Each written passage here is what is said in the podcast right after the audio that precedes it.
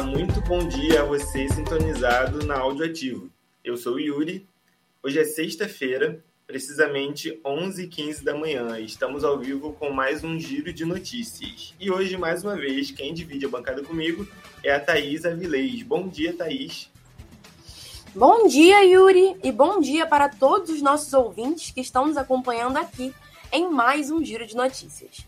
Bom, hoje é dia 10 de novembro de 2023, o que significa que faltam exatamente 52 dias para terminar o ano e 41 dias para o fim do período letivo na UFRJ.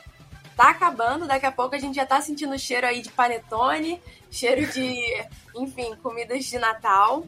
Todo mundo muito Sim. ansioso por esse momento, pelo menos eu estou, né, Yuri? Ah, eu também. Que o período acabe logo. no final de período a gente já fica desesperado, cheio de trabalho para entregar, mas daqui a pouco tá acabando. E final de ano é uma das melhores épocas do ano, né? Então, estou muito animado também. Bom, e para começar o programa, conta pra gente o que tem de importante na data de hoje, Thaís. Bom, gente, hoje, para iniciar, é o Dia Nacional da Prevenção e Combate à Surdez. A data foi instituída como símbolo de luta pela educação, conscientização e prevenção para os problemas causados pela surdez. Então, uma data muito importante para que a gente saiba mais sobre essa condição médica, né, consiga se prevenir e principalmente tratar também, né, trazer essa consciência coletiva sobre esse tema. Hoje também é Dia Mundial da Ciência pela Paz e pelo Desenvolvimento. Essa data destaca o papel importante da ciência na sociedade, um papel de extrema relevância. A gente viu aí, mais uma vez, na pandemia, o quanto a ciência foi fundamental para ajudar a gente a conseguir combater a Covid-19, é, toda essa movimentação das vacinas, todos os laboratórios mundialmente né, é, se mobilizando para desenvolver é, métodos de prevenção e métodos de combate ao vírus. E esse é só um dos exemplos que a gente poderia dar do quanto a ciência é fundamental aí na, na nossa sociedade ao longo da história. Hoje também é Dia Nacional do Intensivista. Um, talvez você não saiba exatamente o que é um intensivista de nome, né? Mas os intensivistas, eles são profissionais que cuidam de pacientes gravemente enfermos internados nas unidades de terapia intensiva, que são as famosas UTIs né? Então, são os profissionais aí que estão no, no batente, nos hospitais, no dia a dia, cuidando da gente, né? E são profissionais que a gente precisa é, que estejam nessas áreas de atuação para que a gente consiga manter a nossa saúde, correto? Então, uma data muito importante para a gente valorizar esses profissionais que nem sempre são muito bem lembrados. E por fim, hoje é o Dia Mundial do Ceratocone. Um, para quem não sabe, ceratocone é uma doença degenerativa da córnea. Então, é uma doença em que a sua córnea começa a ficar com o formato de um cone, por isso o nome ceratocone. E é uma doença que atinge uma pessoa a cada duas mil, então é uma doença de cunho raro. E por isso a conscientização é extremamente importante, porque como a gente não tem muito acesso a informações sobre essa doença e pouco contato com pessoas afetadas, é muito importante que a gente tenha um dia dedicado à conscientização sobre esse assunto. É isso aí, muito bom, Thaís. Obrigado pela, pelo você destrinchar esses nomes, esses dias, o que significa cada coisa. Muito bom, porque às vezes a gente, ah, hoje é dia de alguma coisa, mas não entende muito bem, então, muito legal, obrigado. Bom, e sem mais delongas, vamos para a leitura das capas de jornais. Jornal O Globo. Desmate na Amazônia cai 22% em um ano, aponta INPE. Novo sistema de busca no Google com uso de inteligência artificial preocupa especialistas. Lucro líquido da Petrobras tem queda de 42%, puxada por baixa do petróleo. Congresso pressiona governo por emendas e fundão eleitoral. Israel fará pausas diárias de quatro horas nos ataques por terra e ar à faixa de Gaza. Jornal Folha de São Paulo. Israel diz que brasileiros poderão sair de Gaza hoje. Portugal convoca nova eleição após renúncia do premier. Banco Central vê fiscal pior que Tesouro e meta de 2023 fica mais apertada. Condenações do caso Evandro são anuladas. Barroso propõe corrigir a FGTS pela poupança a partir de 2025. Jornal O Estado de São Paulo. Após a ação da Polícia Federal, cresce tensão entre governos de Brasil e Israel. Cracolândia se desloca para o entorno da Estação da Luz. Imposto do pecado pode render 9 bilhões aos cofres do governo. 87,2% da população acessa a internet, mas país tem 23,7 milhões de excluídos digitais. Jornal O Dia. Incêndio atinge empresa em Duque de Caxias. Cacique de Ramos faz grande festa com entrada gratuita. Aluna é vítima de importunação sexual no colégio. Mãe da jovem depõe e reconhece o abusador. Com grandes atrações, Niterói celebra seus 450 anos. Agora, exatamente 11h20, vamos saber um pouco sobre educação.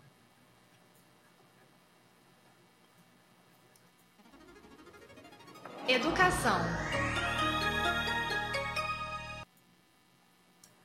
Quem fala com a gente agora é a repórter Eduarda Goulart. Bom dia, bancada, bom dia, ouvintes. O primeiro dia de prova do Exame Nacional do Ensino Médio aconteceu no último domingo, 5 de novembro, ao redor do Brasil. Os portões foram fechados às 13 horas e a prova teve 5 horas e meia de duração, indo de 1 e meia às 7. Com questões que lidam com as ciências humanas, linguagens e uma proposta de redação, o Enem de 2023 trouxe apontamentos de problemas atuais da sociedade e uma grande variedade de textos. O tema da redação foi Desafios para o Enfrentamento da Invisibilidade do Trabalho de Cuidado realizado pela mulher no Brasil. O INEP, instituição responsável pelo desenvolvimento da prova, divulgou que 71,9% dos 3,9 milhões de estudantes inscritos fizeram a primeira etapa do exame. Houve um aumento de 500 mil inscritos em comparação à edição de 2022. O segundo dia de prova acontece no próximo domingo, dia 12 de novembro, com questões de matemática e ciências da natureza. Os portões abrem ao meio-dia. Muito obrigada, Eduarda. O Enem 2023 certamente é um tema muito importante para que a gente comente aqui no nosso giro, principalmente porque é a prova de acesso aqui à universidade, à UFRJ, que é o nosso veículo principal aqui da Audioativo. E muito interessante o tema da redação do Enem de 2023, né? Desafios para o enfrentamento da invisibilidade do trabalho de cuidado realizado pela mulher no Brasil. Um, há muitos anos, assim, que o Enem não traz um tema de tanta é, relevância no, no cunho social é, de gênero, né, para mulheres especificamente. É, nos últimos anos a gente tem tido temas bem complexos, assim, é, temas que às vezes são bem distantes do nosso cotidiano, inclusive, temas que a gente não consegue trabalhar muito bem. Inclusive tem o famoso vídeo da Débora Ladin, né, que todo ano ela faz o vídeo criticando o Enem, e esse vídeo dela, esse ano em específico, foi um vídeo que ela elogiou o tema da redação do Enem. Como ela disse, eu concordo, né? Parafraseio, não é um tema fácil, o tema do Enem nunca é fácil, mas é um tema possível, é um tema que está bem próximo da nossa realidade. A gente tem mães em casa, a gente tem tias, a gente tem, enfim, esposas, a gente tem pessoas que passam por essas questões próximas a gente, ou nós próprios vivemos essa questão do trabalho de cuidado, né? É, é um tema que abrange muita coisa. Você pode falar tanto da questão da dupla jornada de trabalho, você pode falar também sobre a questão das enfermeiras, o piso salarial da enfermagem, eu acho que era super pertinente aqui nesse tema, que é um debate que até hoje aí está sendo travado entre as empresas privadas e tudo mais. Enfim, um tema de extrema relevância. É, no geral, pelo feedback que eu escutei de pessoas próximas, a prova estava bem tranquila, assim, né? Tranquila nos parâmetros do Enem, obviamente sempre cansativa, porém com textos bem pertinentes. Um, houve a volta, né, de duas questões aí em humanas, de questões sobre ditadura militar, o que também é um grande avanço, e eu acho que demonstra aí a iniciativa desse novo governo de voltar a trazer temas relevantes e temas que a gente debate com grande abrangência no ensino médio, né? Uh, enfim, então, é, ótimas expectativas para os próximos Enems também, para os próximos anos de Enem. E é muito legal ver, né, que com um novo direcionamento de governo a gente consegue trazer a prova e trazer também mais pessoas para dentro do ambiente universitário, né, mais 500 mil inscritos aí para a prova. Com certeza. O Enem é uma prova muito importante. A gente aqui, né, já fez, já passou por isso, de repente até mais de uma vez. É cansativo, mas depois vale a pena. A gente consegue entrar na faculdade, realizar nossos sonhos e o Enem é a primeira porta para isso acontecer. Então, é muito importante, muito legal que a prova tem resgatado algumas coisas que foram perdidas. E semana que vem tem mais um dia do Enem, né? Domingo é o segundo dia do Enem, dia de matemática, dia de ciências da natureza, então boa sorte para quem for fazer. Agora, 11h25, é hora de saber como fica o tempo no Rio de Janeiro. Previsão do tempo. É, gente, mais uma vez, muito calor. Mas o carioca gosta de calor, né? Pra ir na praia sempre, é o que a gente sempre fala. E hoje a mínima é de 20 graus e a máxima de 31 graus. Sol com muitas nuvens à tarde e pancadas de chuva à noite. No final de semana, sábado, a mínima é de 21 e a máxima de 36 graus, ou seja, mais calor do que hoje. Sol o dia todo, com algumas nuvens durante o dia e não chove. No domingo, o calor vem mais forte ainda a mínima é de 24 graus e a máxima de incríveis 40 graus. Então se prepara, não sai de casa sem protetor. Se quiser ir à praia, vai à praia. Cuidado também, porque a gente teve uma ressaca muito doida na Praia do Leblon semana passada. Então preste atenção sempre. Se o mar estiver muito agitado, de repente está na hora de ir embora.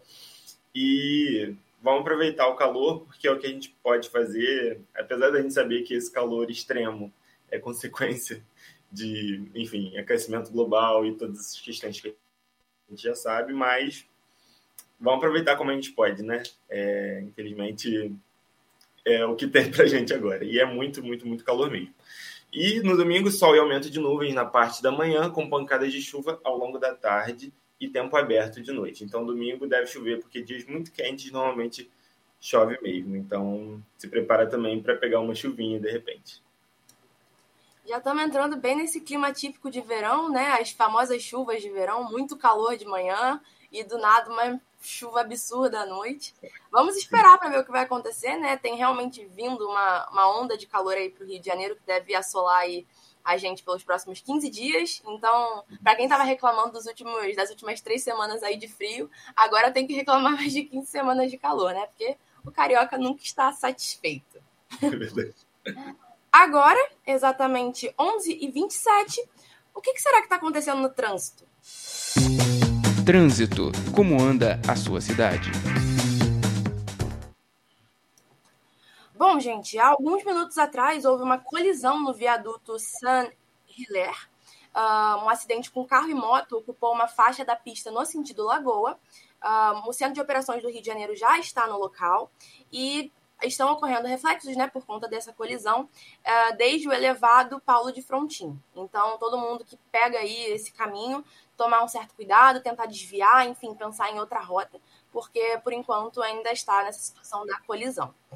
Um, há poucos minutos atrás também houve um acidente, né, ali na Avenida Ayrton Senna, porém ela já foi liberada, então para quem precisa pegar esse caminho um, também já está liberado, já está disponível para que você possa fazer o seu trajeto para o trabalho, para casa, enfim. Um, havia acontecido uma colisão entre um carro e uma moto na ponte da Gardênia, e no sentido linha amarela. Por isso, a questão da Avenida Ayrton Senna, porém, ela já está liberada. E por fim, uh, Ponte Rio-Niterói, né? 13 minutos, sentido Rio, com fluxo normal então o tempo médio aí da ponte mesmo. Porém, no sentido Niterói, a gente está enfrentando aí 22 minutos de ponte, um, com certa lentidão do Mocanguê ao pedágio. Então, para quem está indo para Niterói, né, do Rio de Janeiro para Niterói, se atentar aí a esse minuto, a esses minutos. Rio de Janeiro sempre com um trânsito muito bom, né? Agora, 11h29, vamos saber sobre a cidade do Rio de Janeiro. Cidade. Acompanhe o dia a dia da cidade maravilhosa.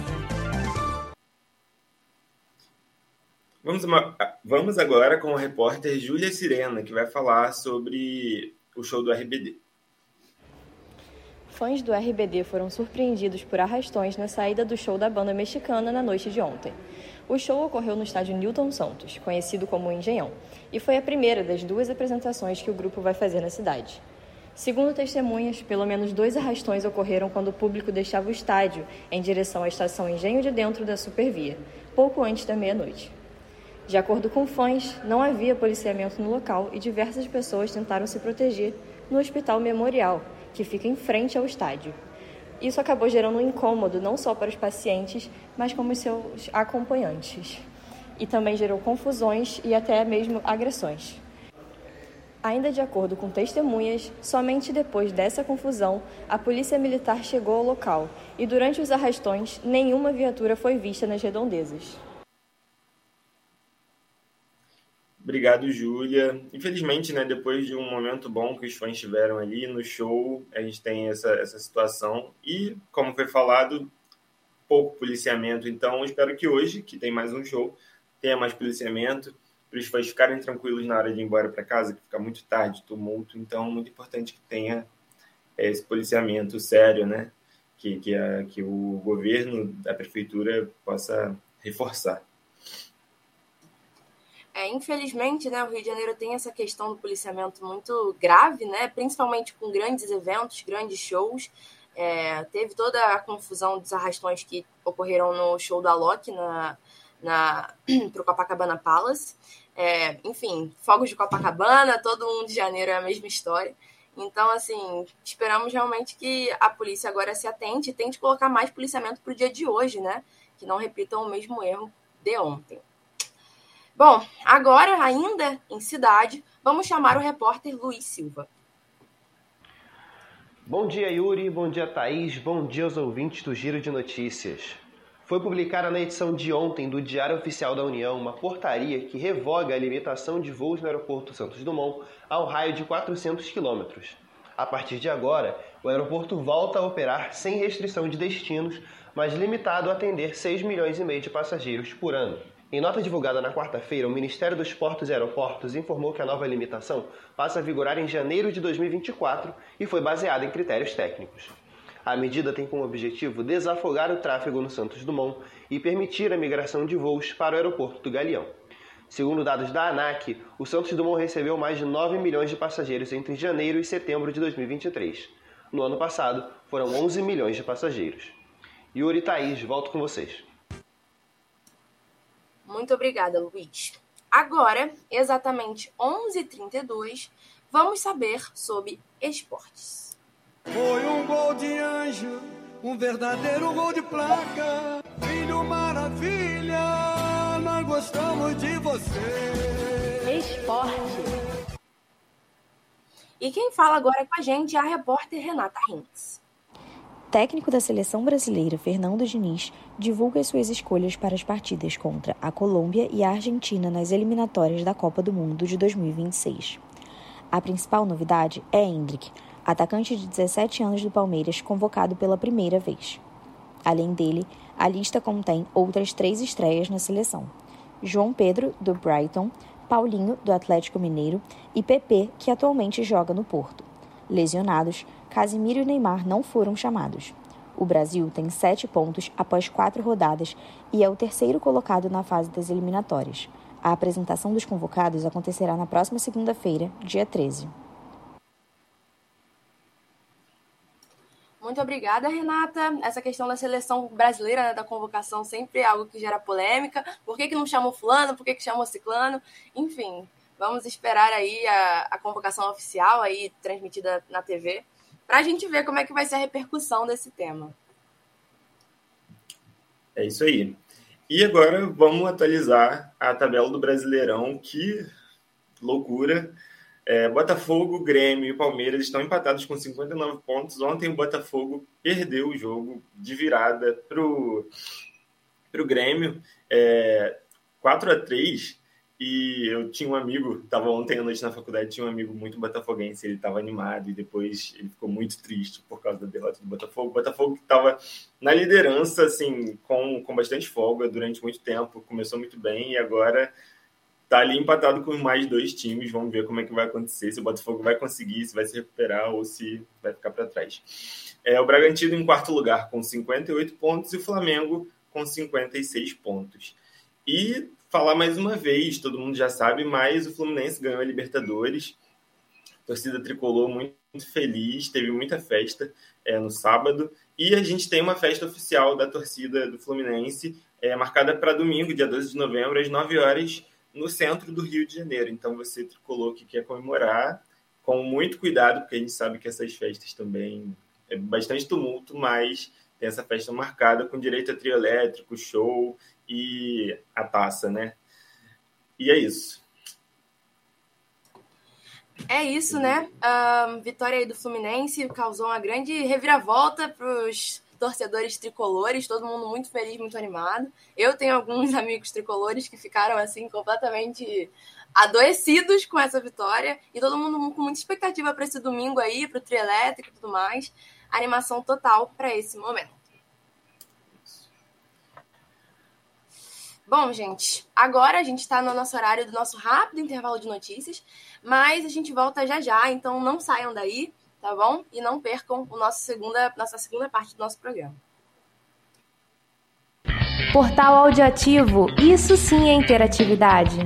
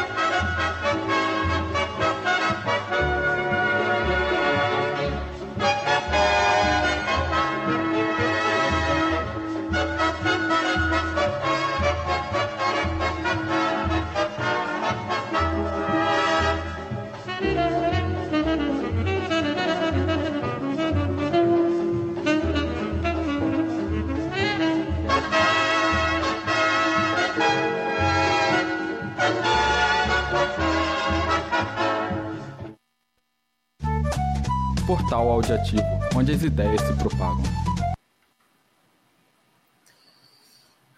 Voltamos do nosso intervalo agora, exatamente 11h37, para continuar com a nossa programação. E agora vamos falar sobre a UFRJ. Universidade. Fique por dentro de tudo que acontece no seu campus. Falou de UFRJ aqui no Giro de Notícias, falou de almoço, né, gente? Todo mundo mais uma vez com fome, 11h40 aí, como o Yuri falou, quase 11h40, né? Todo mundo aí já na expectativa do que, que vai ter para comer no bandejão hoje. E, gente, na Praia Vermelha, no almoço de hoje, nós vamos ter como prato principal carne moída ao molho pomodoro e azeitonas verdes, tudo bem? Uh, o acompanhamento é canjiquinha com cheiro verde, de né, guarnições de sempre, arroz branco integral e feijão preto, alface crespa e tomate, e tangerina de sobremesa, né? A opção vegetariana do dia é a proteína de soja moída ao molho de tomate e azeitonas verdes. Já para a janta na Praia Vermelha, a gente vai ter de prato principal as iscas de filé de sobrecoxa grelhados, um, arroz branco integral e feijão preto, mais uma vez. De acompanhamento, a gente tem quiabo refogado, alcega e beterraba ralada. E, como opção vegana, torta de grão de bico com cenoura e hortelã. De sobremesa, uma laranjinha que todo mundo gosta, né? Então, muitas expectativas aí para o nosso querido bandejão do dia. Uh, hoje eu não vou estar tá prestigiando aí esse cardápio maravilhoso, mas quem estiver está muito bem servido, com certeza. É isso aí. Obrigado, Thaís, por mais uma vez com o nosso cardápio do bandejão. E agora vamos falar de meio ambiente. Meio ambiente, sua cidade mais verde.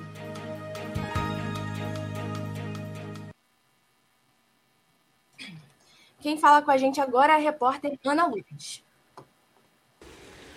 Bom dia, Thaís. Bom dia, Yuri. Bom dia, você ouvinte do Giro de Notícias de hoje.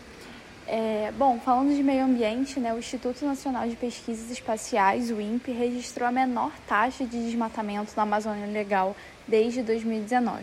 Nos últimos 12 meses, 9,1 mil quilômetros quadrados foram desmatados que representa uma queda de 22,3%. Essa é a primeira vez desde 2018 que uma área menor de 10 mil quilômetros quadrados foi registrada. É uma notícia boa, né? otimista para o cenário do meio ambiente, é, para o cenário brasileiro também, mas ainda alarmante, ainda preocupante, porque 9 mil quilômetros quadrados de desmatamento ainda é uma área muito extensa. Então, algo para a gente comemorar, mas também para ficar atento, cobrar é, as autoridades responsáveis. Né? Volto com vocês. Muito obrigada, Ana Lourdes. Realmente, é, essa queda da taxa ela é uma queda bem expressiva, 22,3%. Estava, inclusive, nas capas de jornais que a gente leu no início do programa. Uh, mas não é suficiente, né? O ideal de, realmente é sempre o 0% de, de taxa de desmatamento. É a gente conseguir reflorestar as partes perdidas da Amazônia e a gente conseguir aí um meio ambiente sustentável. É, o Brasil, né, o querido pulmão do mundo, como é conhecido, a gente precisa manter esse título, né? É, não só pelo Brasil, mas pelo mundo, como o próprio título já implica, né? Porque a Amazônia ela é de fato uma grande fonte de oxigênio para todos nós, para o planeta, para os animais, enfim. Então, super legal essa notícia, né? Mas não podemos parar por aqui. Acho que a mensagem principal é essa. É isso, com certeza. Falaram tudo que precisava ser falado. E agora, 11h41, vamos ouvir sobre saúde. Saúde, na voz de quem cuida de você. Vamos, a, vamos agora com a repórter Isabela Albertini, que vai falar sobre o primeiro transplante de olho do mundo. Cirurgiões em Nova York anunciam o primeiro transplante de olho do mundo. Cirurgiões de Nova York anunciaram nesta quinta-feira, dia 9, a realização do primeiro transplante de olho inteiro em um ser humano. Antes desse procedimento pioneiro, os médicos só realizavam transplante de córnea, a camada frontal transparente do olho. O paciente, Aaron James, é um veterano militar de 46 anos do Arkansas que sobreviveu a um acidente elétrico de alta tensão relacionado ao trabalho, que destruiu o lado esquerdo do rosto, o nariz, a boca e o olho esquerdo. Nos seis meses desde a cirurgia, realizada durante o transplante de face parcial, o olho enxertado mostrou sinais importantes de saúde, incluindo vasos sanguíneos funcionando bem e uma retina de aparência promissora de acordo com a equipe de cirurgia da NYU. Muito obrigada pela notícia, né? Uh, muito legal essa notícia hoje, acho que principalmente pelas datas comemorativas. Hoje é o Dia da Ciência, hoje é o Dia da Prevenção à Ceratocone, a gente falou aqui sobre transporte de, transplante de córnea. Então, de extrema relevância, né? A gente vê justamente esses avanços que a ciência nos proporciona para a nossa saúde, para o nosso bem-estar muito legal. E vamos esperar né, as próximas novidades, ver como é que vai ser esse acompanhamento desse paciente pelos próximos tempos e ver se realmente é um procedimento que é bem sucedido e que pode ser implementado aí para um futuro em larga escala. Com certeza, muito importante, muito legal e tomara que dê muito certo e isso se espalhe por todo mundo, porque a gente sabe as dificuldades que existem, né? Essa questão de, do olho, da visão. Muita gente sofre muito com isso, então Tomara que, que seja algo que tenha bastante sucesso, como a gente já teve esse primeiro passo. E agora, 11h43, vamos falar sobre cultura. Cultura.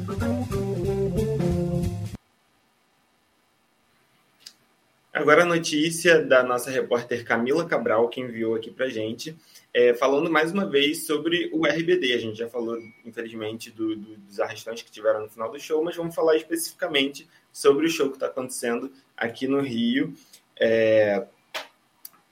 O Rio de Janeiro marcou a abertura da turnê Soy Rebelde Tour pelo Brasil. Ontem, no estádio Newton Santos, os fãs brasileiros puderam se emocionar com um repertório embalado de hits como Um Pouco de Tu Amor, Traz de Mim e Salva-me. Salva-me que todo mundo conhece, mesmo que você não tenha visto a novela. O grupo mexicano, que nasceu da novela de sucesso Rebelde, da Televisa, não se reunia desde 2008 a Soy Rebelde Tour traz o reencontro de Anaí, Dulce Maria, Maite Peroni, Christian Chaves e Christopher Van Uckerman. Alfonso Herrera, que participava do grupo na versão original, decidiu não retornar para a nova turnê. Aqui no Brasil, os ingressos para o evento já estavam esgotados desde fevereiro. Os RBD maníacos, como se chamam os fãs, ainda suportaram horas de calor na fila antes da abertura dos portões, às quatro da tarde, ontem que estava realmente muito calor aqui no Rio. Hoje, na Cidade Maravilhosa, os termômetros bateram a casa dos 37 graus. Aqui no Rio, a banda ainda tem mais um compromisso marcado para hoje. Ontem bateu 37 graus e aqui no Rio tem mais um compromisso marcado para hoje. Depois segue para o seu próprio para o seu próximo destino, o estádio do Allianz Parque em São Paulo. E é isso, obrigado Camila pelas informações. E agora, ainda na linha de cultura, a gente vai falar um pouquinho agora com a repórter Maria Carolina. Após 118 dias afastados de suas profissões e promoção de trabalhos, os atores de Hollywood obtiveram uma aprovação do sindicato para um acordo com os estúdios. Durante esses quatro meses, várias produções cinematográficas, incluindo o novo filme live action da Branca de Neve e o próximo Homem-Aranha, foram canceladas, adiadas ou interrompidas. A ausência de pagamentos residuais, especialmente afetada pela ascensão dos serviços de streaming, prejudicou os atores devido à redução na exposição e duração das séries, resultando em um consumo mais rápido, sem a espera semanal pela reprodução do conteúdo, que antigamente gerava um retorno financeiro justo, respeitando o direito de imagem dos atores. No entanto, este acordo terá duração de apenas três anos, possivelmente retornando às lutas dos estúdios contra a necessidade dos atores após esse período. O uso de inteligências artificiais pelos estúdios é um dos tópicos mais preocupantes, pois essa tecnologia poderia eliminar a necessidade de contratar atores, usando seus direitos de imagem para criar projetos sem obrigação de retorno financeiro para os artistas. Por enquanto, as produções que foram interrompidas voltarão ao trabalho, e as obras também poderão ser promovidas. Muito obrigada, Maria Carolina. Um, a fim da greve de Hollywood, né, dos atores, é certamente uma pauta extremamente relevante. A gente teve aí esse ano também a greve dos roteiristas, que inclusive adiou aí o lançamento do filme da Bruna Marquezine, na, a estreia dela no, no mercado internacional.